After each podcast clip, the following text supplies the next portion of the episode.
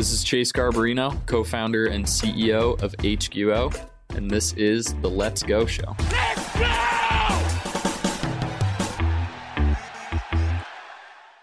David, thanks a bunch for coming on the Let's Go Show. Good to see you. Good to see you too. Thanks for having me.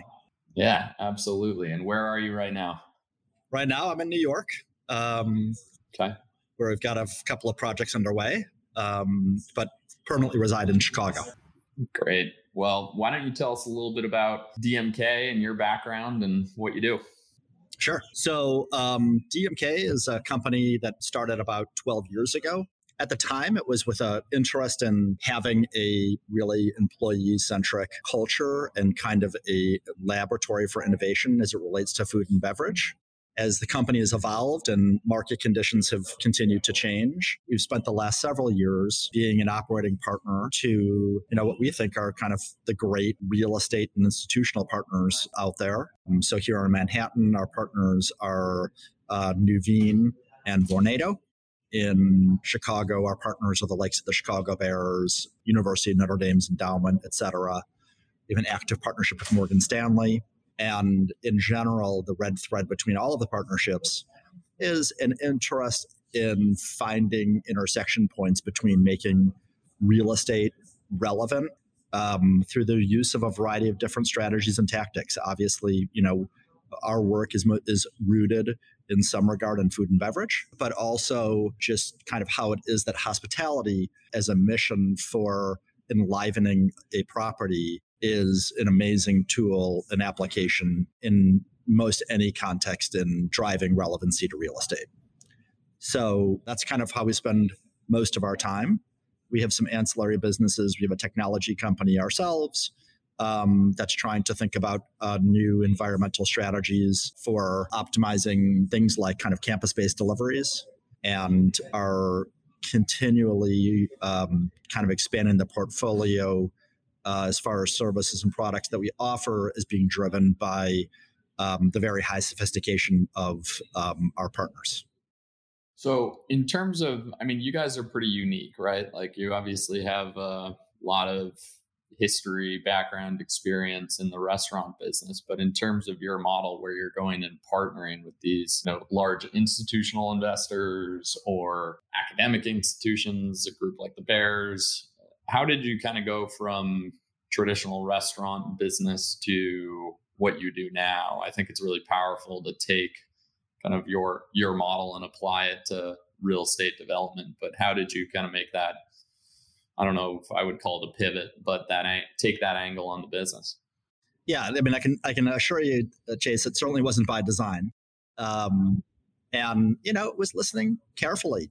There was a chorus of demand from a guest from an a la carte perspective within our kind of just you know standard restaurant portfolio as well as these institutional partners that you're describing and recognizing that the that the core inputs to what it is that can create loyalty and brand loyalty at even you know a, a individual restaurant um, systematized uh, contemplated injected with lots of kind of creativity and uh, bespoke solutions um, it offers so many opportunities for applying it to different spaces. So it originally started with the Bears, and the Bears' interest in DMK at the time wasn't solely so that we could have a um, a couple few you know stands in the stadium, uh, but because the Bears were deeply interested in fan experience. And the Bears understood that they had a unique situation. They had actually, they're the largest NFL market because larger markets have more than one team. And in order to continue to drive value to fans, in spite of whatever you know the outcome of the Bears' performance might look like, that they wanted it to feel emotionally connecting, and that was kind of the genesis of it. Beyond that, on a more kind of permanent basis, um, our first uh, partner was we were selected from uh, among a, mas- a, national search by Vornado, who I know is a partner of yours as well, to solve you know what was perceived to be a very difficult problem, which is how do you take in this particular context off-grade real estate, right? So you don't pull a door from a sidewalk and enter it like you normally would. Uh, how do you develop something that is so resonating that it can draw from off grade? And how can it also create this environment where it's kind of poured through the filter of everything oven related to work and how it relates to your workday. And uh, Vornado is an incredible partner. They challenged us to really, you know, take it to the next level and introduce lots of new strategies and features. Um, and then it's just kind of escalated from there. It's not a business that we actively go out and promote. It's not a, a you know, we don't really have a, you know, a business development arm. Instead, I think it's really just been a function of the strategies have been effective. Our partners have been thrilled to the extent that they've signed us up for multiple projects in all cases. And so it was somewhat serendipitous and somewhat just being responsive and, and a bit entrepreneurial to kind of what the, what the world was telling us that they wanted. And I mean, how has that made? Obviously, restaurants have been challenged in a lot of different ways through COVID, but it's kind of a different position that you're in. I mean, what have you seen for your businesses during COVID? And you know, do you think there's lasting change or things that you need to do to operate differently as we come out? Absolutely on all fronts. And I think, you know, we're in the early phases of a hospitality renaissance you know, interestingly, Chase, back to our roots when we first started the business, it was, you know, uh, from a desire. You know, I grew up in the industry. My father started the Morton Steakhouse. My family's done a variety of different brands. I'm fourth generation. And in spite of something I'm very proud of, I was also really cognizant of the fact that historically, you know, restaurants haven't necessarily been great places to work from a culture standpoint, from a development standpoint, et cetera. And that was the first thing that really kind of got us thinking about, you know, what that opportunity might look like you know, as we get back to COVID and move through COVID and, you know, read the same papers and things, you know, about, you know, issues related to human supply chain, hiring, et cetera, you know, it's really pushed things, it's, it's made our mission as relevant as ever. We've continued to evolve ourselves about what is it from an industry standpoint we can be doing to be outstanding the way industries like yours, I think, have had a little bit more natural proclivity towards we took the downtime early on with a simple challenge that I put out to our team, which was something that we were already contemplating pre-COVID, which is how do we nest deeper and you know find a nesting of technology and hospitality. And a huge silver lining for us during this time was finding and being having the opportunity to collaborate, you know, up to including, you know, with the likes of your incredible organization that have interesting solutions and adjacencies, we think we're very complementary too. So the upshot of COVID, I think, you know, in the short run has been, you know, hopefully there's been the, the, the camera's been reframed and is going back to, I think, what should always be a critical question is, you know, from a kind of a human standpoint, what does it look and feel like to work in the industry? It's always been a huge um, mission of ours from a culture standpoint. So I think you know there's it's changing the conversation as far as that's concerned technology certainly was having, you know, had some nice tailwinds for the first time in a long time pre-COVID. And um, as it relates to our industry and different plugins, that's had a huge, uh, there's been a huge waterfall of, of opportunities.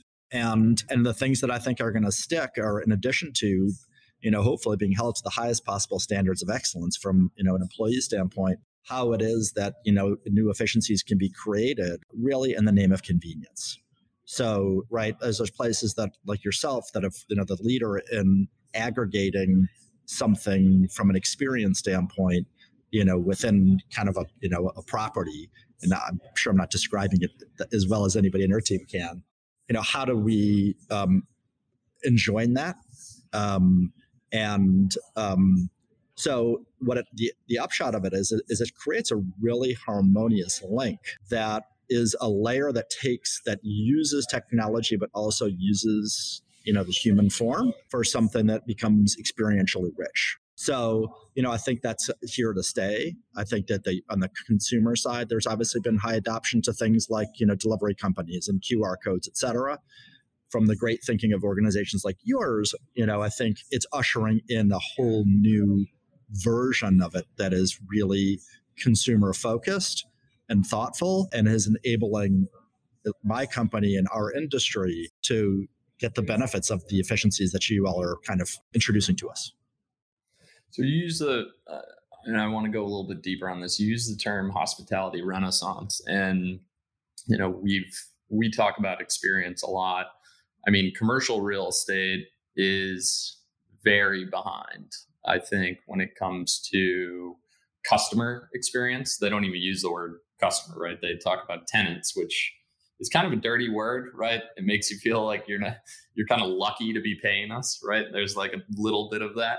but I hear so many people in the industry saying, like, you know, we have to become hospitality oriented or we have to care about the customer experience, all these things. But I don't think a lot of people actually know what that means, right? And they don't necessarily know where to start. So when you're talking to these groups, let's say your average landlord, I certainly, as you and I know well, Vornado is not average in how they think about things. They tend to be a little further ahead. But if you were talking to the industry and you have a group that is willing to start to kind of cross this chasm of becoming truly a hospitality oriented organization you know number one what do you think that means for the industry and then two how do you go about taking your first steps into doing that so calling it what we may tenant customer we call them guests um, really imagining from a ux experience every part of the experience through their eyes. And it sounds kind of trite, but then, you know, it really does create emotional resonance. Mean, if we think about kind of that question from a more objective standpoint, and you know, imagine kind of how it is that we interact with brands outside of a building. Um, my usual example is because um, I typically find myself on a plane several times a week. Is you know if I if I have an issue with you know uh, United Airlines and I go and I visit, you know, the desk there to, to have a seat changed or something, to me, that agent is the brand of United Airlines. If I go and I check out at Whole Foods, to me, that person, that service agent, cashier, or whatever they call that role at Whole Foods, that is the brand of Whole Foods. So, how is it that real estate can start thinking about that while it also is um, at least you know our partners in all cases you know are running to find and working with you know um, hqo for example um, to figure out how it is that they can um, you know modernize their platform. But from the hospitality side a lot of that still does require a lot of human form. What does the greet sound like at you know the reception desk to a building? Is a reception desk really even as relevant as it was? Is security a thing? Of course it's a thing from a safety standpoint but is that the thing that you want it to feel like if that's your first point of connection to the property? How instead can it look and feel emotionally so that people might feel a little bit more like they're entering their favorite hotel or their favorite resort or something to that effect? Our core thinking around just the whole notion of hospitality, Chase, is what we call recognition, speed, and recovery. And so, as kind of a core kind of tenets of effectuating this without getting too weeded in the question, you know, is strategies and tactics associated with how it is that people can be recognized as an individual as often as possible, right? And that's kind of the notion of recognition. For those of us of the appropriate vintage, like myself, can recall the show Cheers, right, where everyone knows your name according to you know the theme song, right? Mm-hmm. That never goes out of style. I think that's a something that all of us still like to hear and resonates with us as being you know recognized on from an individual standpoint. Speed is critical to hospitality as well because you know there's actual versus perceived and how it is that we experience time in a service setting is very rooted in perception. So when things happen to us and on our behalf and how that is communicated from an expectation standpoint we think deeply about how it is that we can build the brand of dmk the asset whatever it is in a way that is really sensitive to it. Of course, you know, the work that, you know, you guys are doing, for example, is has such a level of uh, immediacy to it that once you then add in additional layers to it, how is it that you start to imagine time um, from a perceived perspective? How is it that you communicate about time, et cetera? And the last piece to it, you know, simply put or succinctly put, is recovery. That in a in a setting that does require, you know, some of these features, from time to time, especially if we're paying attention, or really eager to be thinking on behalf of the guest, things are going to go wrong. So, how is it that, you know, what are the tools, tactics, and strategies for dealing with um, recovering from glitches? So, you know, a simple philosophy, you know, among many that we impart to our frontline teams is in, empowering them to make the resolution more memorable than the problem we found, for example, with a really heightened awareness and a culture that's oriented towards going out and finding glitches proactively as opposed to the obvious kind of, you know, should there be something, you know, more severe that would be obvious. If we can go find those things and actively have a workflow associated with that, it's actually you know somewhat counterintuitive but it's our number one outcome that creates brand loyalty of having that level of sensitivity so when you bring it back to the to the building level. Um, everything from you know use of language is very subtle but a very powerful tool. how it is that you know creating transparency through products like yours and, and and such but doing it in a way that you know from time to time it will always require people at least for the foreseeable future and how central that is you know and i think that to some extent what we see outside of you know the deep work that you guys are doing is that many of the others that are out there are thinking that that's something of a secondary or often tertiary thought but the way that our thesis in you know some regards is the way to make these some of these tools indispensable is through the human component and from the hospitality piece yeah well, I mean, I remember early on one of our first conversations, one of the things that stood out, we view very much what we're trying to do. You know, if we do it really well, the technology is almost invisible, right? The technology, and because our technology is the user interface to the physical world, really what we're trying to do is activate great real world experiences where, you know, our metric for success is not the amount of time you have your head stuck in a phone. The phone should facilitate a great real world experience that brings you back into the real world where we're spending time with the people in the place that we happen to be around, right? So we think that's incredibly important. And you use the term emotional resonance, which I love because I think there's going to be a lot stronger emotional connections and touch points that property owners can have with people that are through people rather than through a screen. And I think that's really important. I mean, when you think about the platform that you and I get to play on in terms of partnering with real estate, it really does facilitate a lot of people's daily lives, which to me is exciting because there's just so many different ways that you can kind of touch their life throughout the day.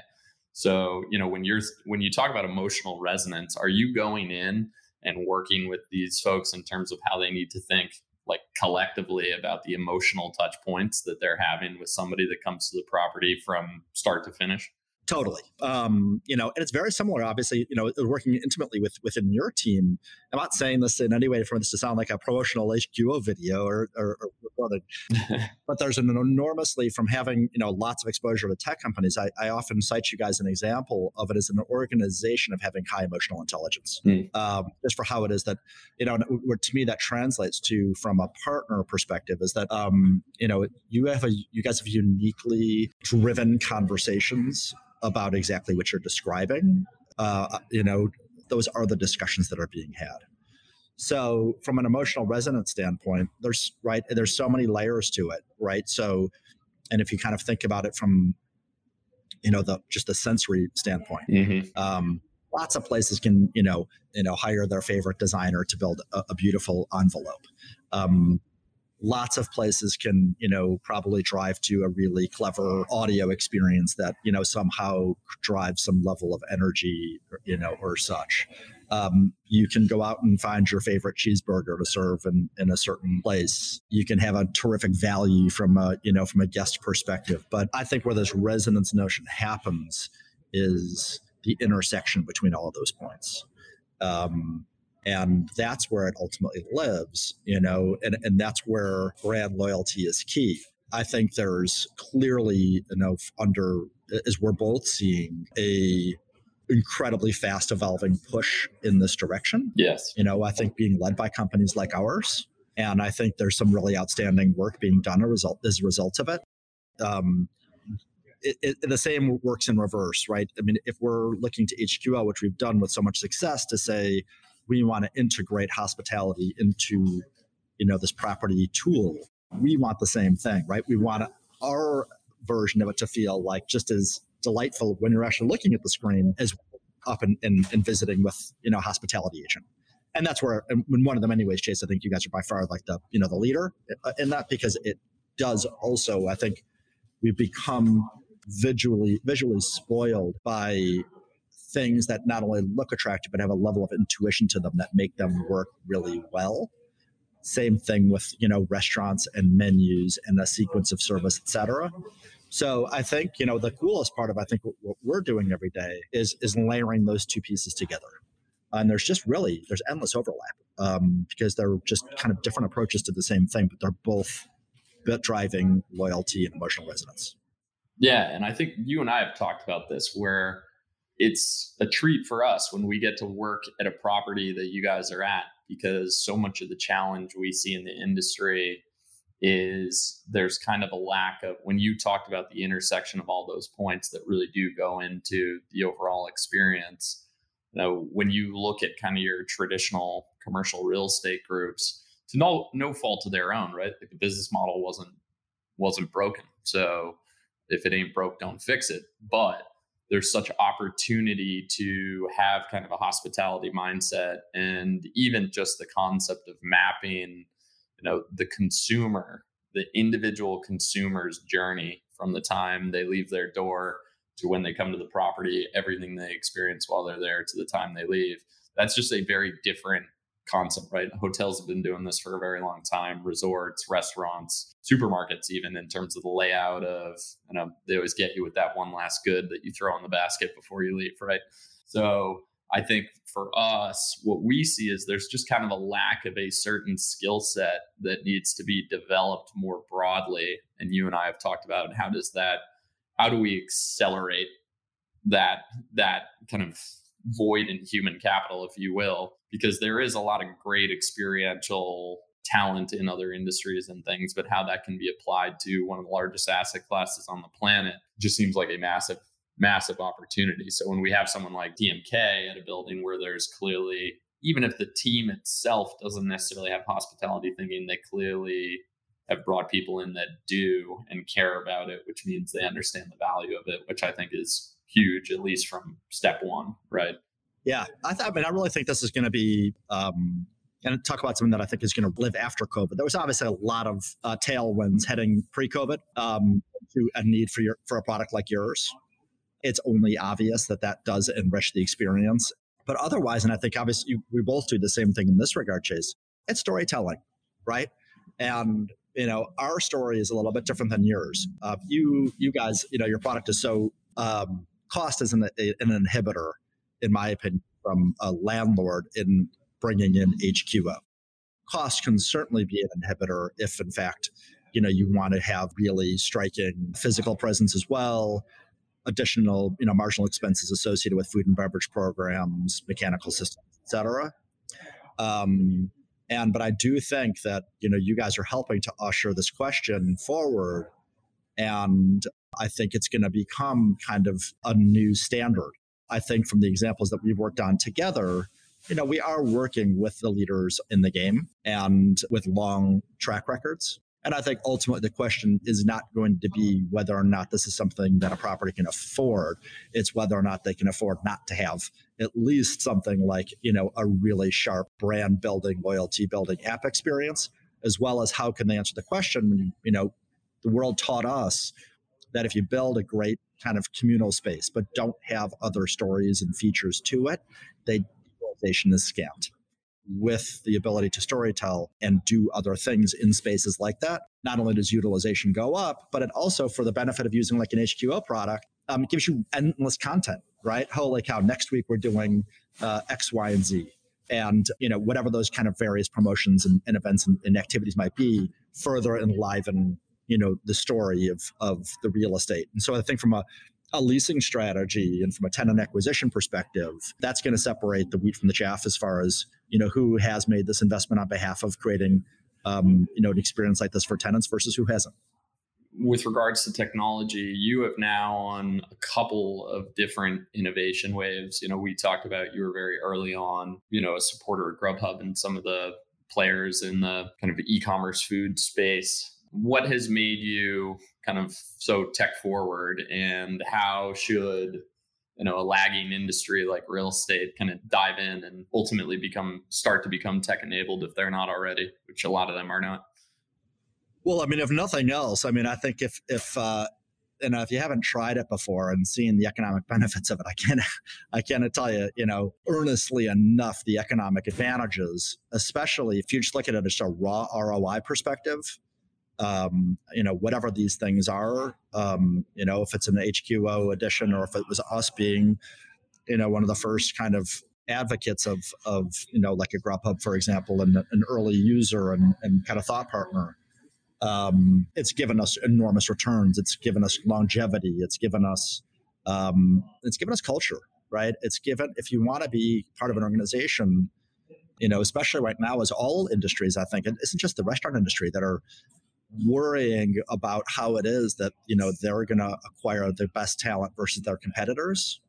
Um, that these tools and actions uh, become places that people want to work and they want to serve. Ultimately, it's not about us, right? It's about our about our partners and about our guests. So at the end of the day, what we found is that really, you know, um, our, our, our partners, I think that just all live and breathe excellence.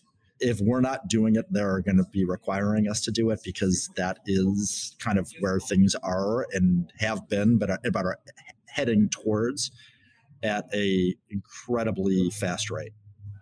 Yeah, and I think retail for a long time has been accepting this, but certainly COVID has accelerated it. But you know, we talk about kind of connected retail experiences now. With, I mean, there's just a litany of new technologies that uh, retail is starting to embrace, whether it's kind of the standard application layer things that we're all used to. You know, we mentioned Grubhub, but even everything from smart sensors and how we geofence and target people. But what do you see in terms of connected retail and the, you know, ultimately how it plays in neighborhood development, right? You know, and this more kind of connected city thing that we've been talking about for a while. But you know, when you think of the richness of a neighborhood, people talk about the death of retail. Our our neighborhoods would be would not be very rich if it weren't for retail. So how do you kind of see the future of retail and connected retail playing out, particularly as the role in kind of neighborhood building and